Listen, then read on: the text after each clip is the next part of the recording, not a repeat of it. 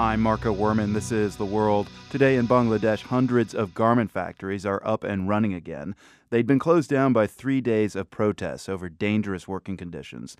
Those protests were sparked by last month's collapse of a building near the capital Dhaka, which housed 5 garment factories. That collapse killed more than 1,100 workers. Bangladesh is the world's second biggest exporter of clothing after China and a manufacturing hub for many international brands. Since the collapse of that building, several Western retailers doing business in Bangladesh have signed on to a pact to improve working conditions there. But some American companies, including Walmart, are choosing to develop their own plan to address the issue. We spoke with 2 survivors of last month's Rana Plaza building collapse. They are 26-year-old Mohammed Soneman, who was in a factory on the 6th floor, and 28-year-old Mili Akhtar, who worked attaching zippers to pants on the 2nd floor. She told me how the day of the collapse began for her.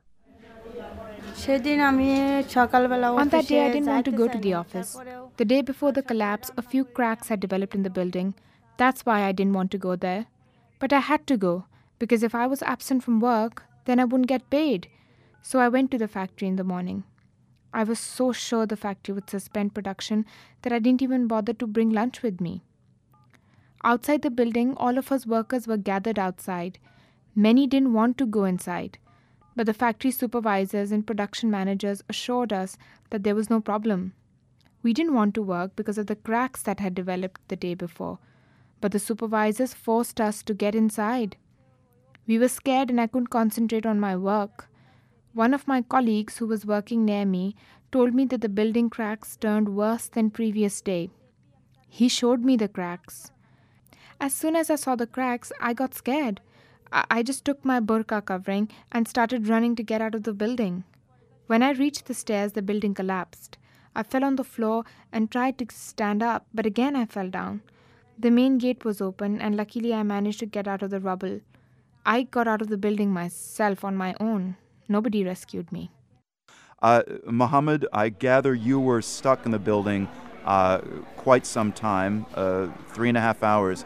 Tell us what happened to you and how you survived. We had worked for an hour. Then there was a power cut and the backup generator for 6 floors were turned on. Then it didn't take 2 minutes. And all the 6 garment floors were smashed down to 1. But some pillars and machines created gaps in a few places. That's where we survived. Were you injured? A pillar broke on my foot, so I was injured. It did not cut me, but it did a bit. It mashed me and crushed me. I still have pain while I'm walking.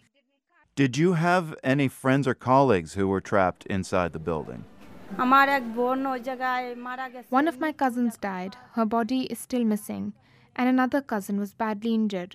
The doctors amputated her leg. She's still getting treatment. Mohammed, whom do you blame for this accident and what should happen to them? The owners are responsible.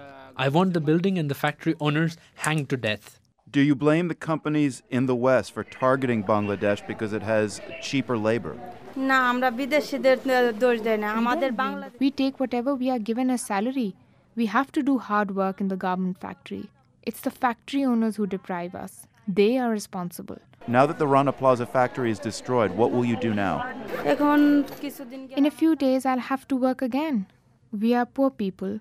Whatever the situation is, we have to find work.